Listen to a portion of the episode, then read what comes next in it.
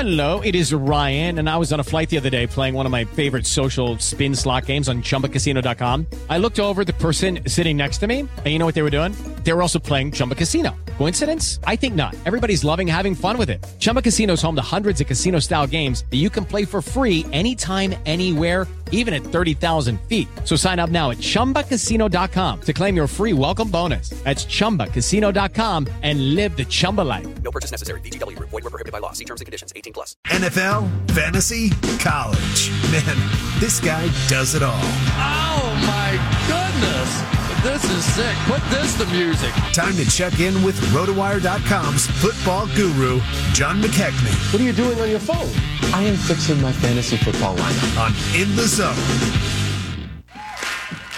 Well, life on the farm is kind of laid back. Ain't much an old country boy like me can't hack. It's early to rise, early in the sack.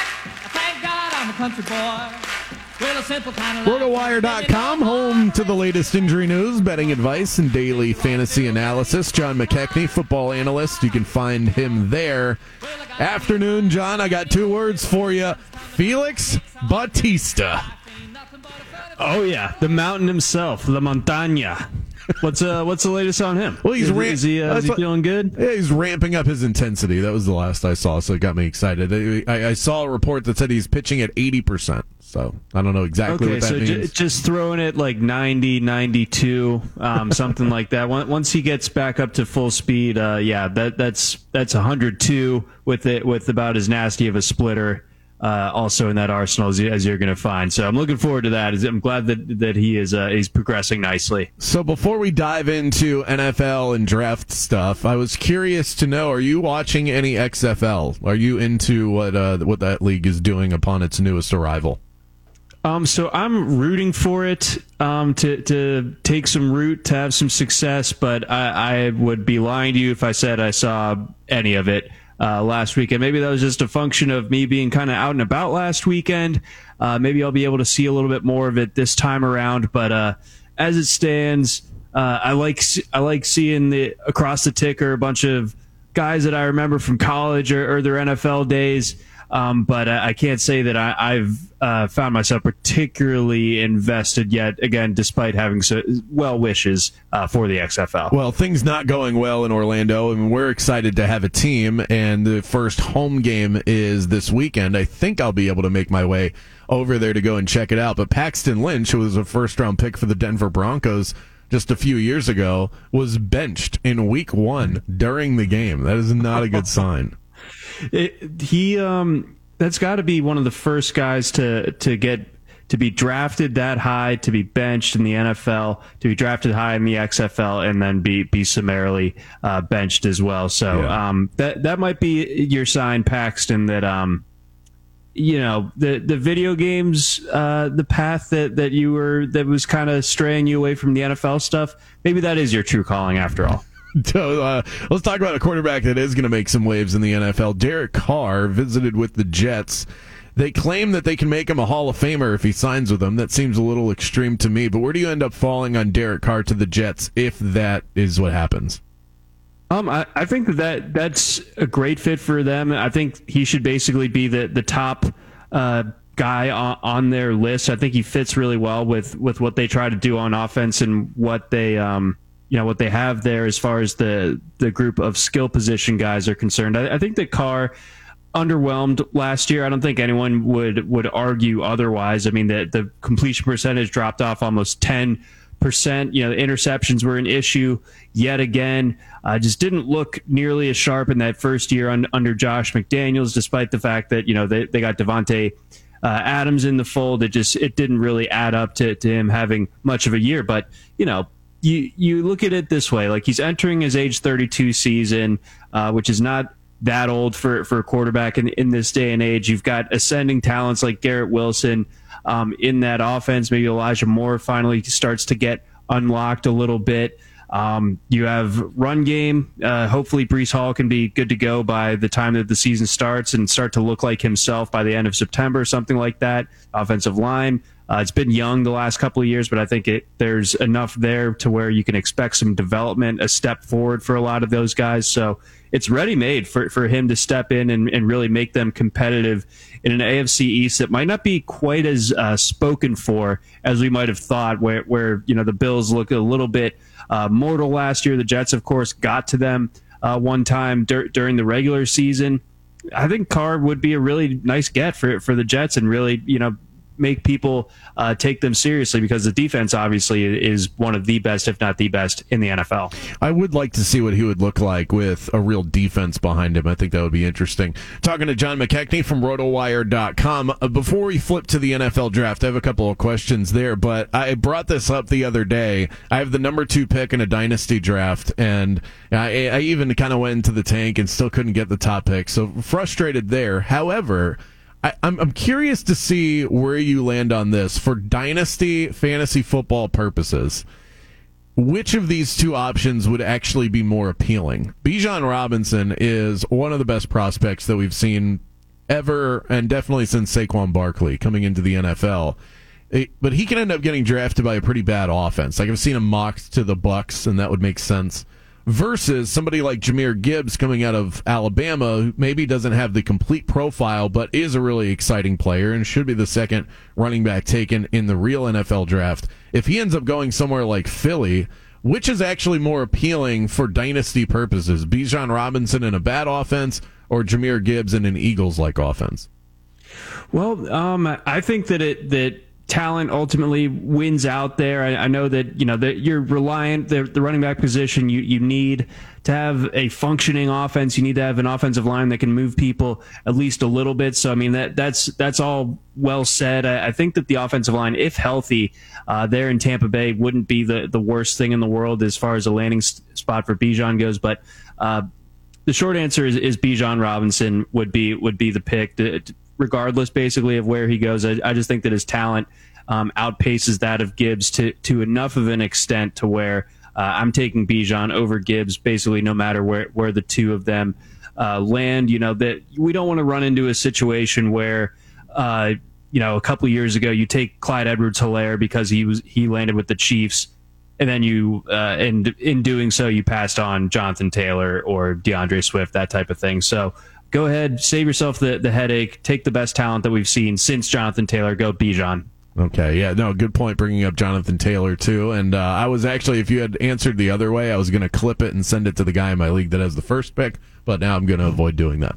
Uh, Quentin Johnston is getting a lot of hype. We've talked about him a bit. The uh, standout from TCU is he hands down the number one wide receiver coming into this year's draft, or or is there a debate to be had at the top?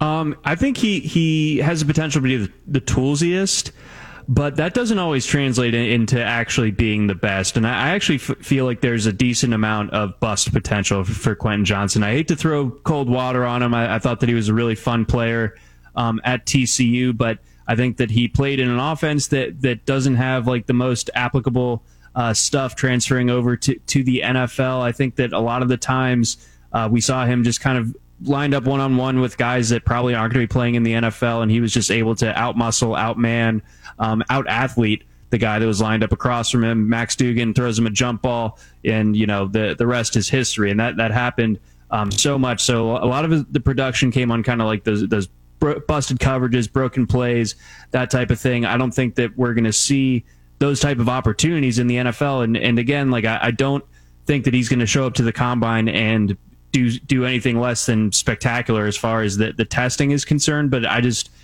I don't know if like the the raw like football skills quite match what what the athleticism uh, w- would kind of lead you to hope uh, to believe in, in Johnston's case. So I, I think that he's gonna he's gonna perform well. There, there's gonna be even more buzz about him leaving Indianapolis than there is coming in. But I'm gonna remain a little bit skeptical.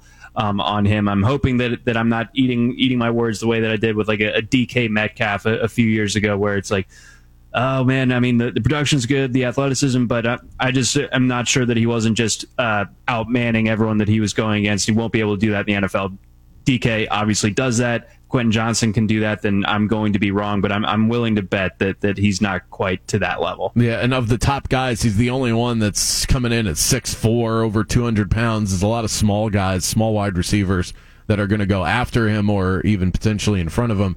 Is there anybody else that you're getting geeked up about? Zay Flowers, every time I see a highlight from him at a Boston college, it kind of takes my breath away. He's becoming somebody that I'm starting to kind of fawn over in the draft process. Is, is there anybody for you at the wide receiver position that you're getting really excited about? I do really like Zay Flowers. He's someone that that I've liked for a while now, and I, I was glad that um, you know he he's started to to catch um, a little bit of hype. He was exciting as as a freshman at Boston College. Had a couple of really good seasons in, in 2020 and, and 21. This past year, a little bit overused. I, I felt like these last two years for Boston College, uh, they had some regression as far as the quarterback play was concerned. I think Jurkovec was injured for a lot of the 21 season. That that explained um, some of the decline uh, there for Flowers, but Flowers still managed to have a really good year. Um, he is small. Um, so that that is an issue, but I mean, some of these other guys like a Jordan Addison, uh, they're not a whole lot bigger um, than Zay Flowers. I think Zay Flowers really, you know, was able to take on a high share of the the passing work in BC in BC and not really play with particularly good quarterbacks and still produce nicely. You know, Jordan Addison, I think he you'd have to rank him a little bit higher than Flowers, but uh, you know, Addison did have a fifth year senior in Kenny Pickett or maybe six years senior in Kenny Pickett, and then of course Caleb Williams. So do like Zay Flowers a good bit. Um, a couple other guys that, that I'm interested in that I, I don't think are going to be first round picks necessarily, but but um, I, I, think are going to uh, get their get their names bandied about a little bit more after next week, and that that's Rakim Jarrett out of Maryland, a former five star recruit, uh, was actually committed to LSU um, and then flipped on signing day back in 2019. Had three really strong seasons. I felt like at Maryland. Maryland just obviously isn't a uh, national program, so that he's not going to get a ton of buzz on like a seven and five, eight and four type of team uh, with the production that he had. But I think the tools are there. Um, I'm not saying that they're they're that he's the next Stefon Diggs or anything to draw the Maryland parallel, but there are some parallels between the recruiting pedigree, um, the difficulty of the team context, and him maybe sliding a little bit further than he should have in the draft. I could see a similar thing playing out uh, when it comes to Jarrett, and then Jarrett ends up being a productive player um, at the next level.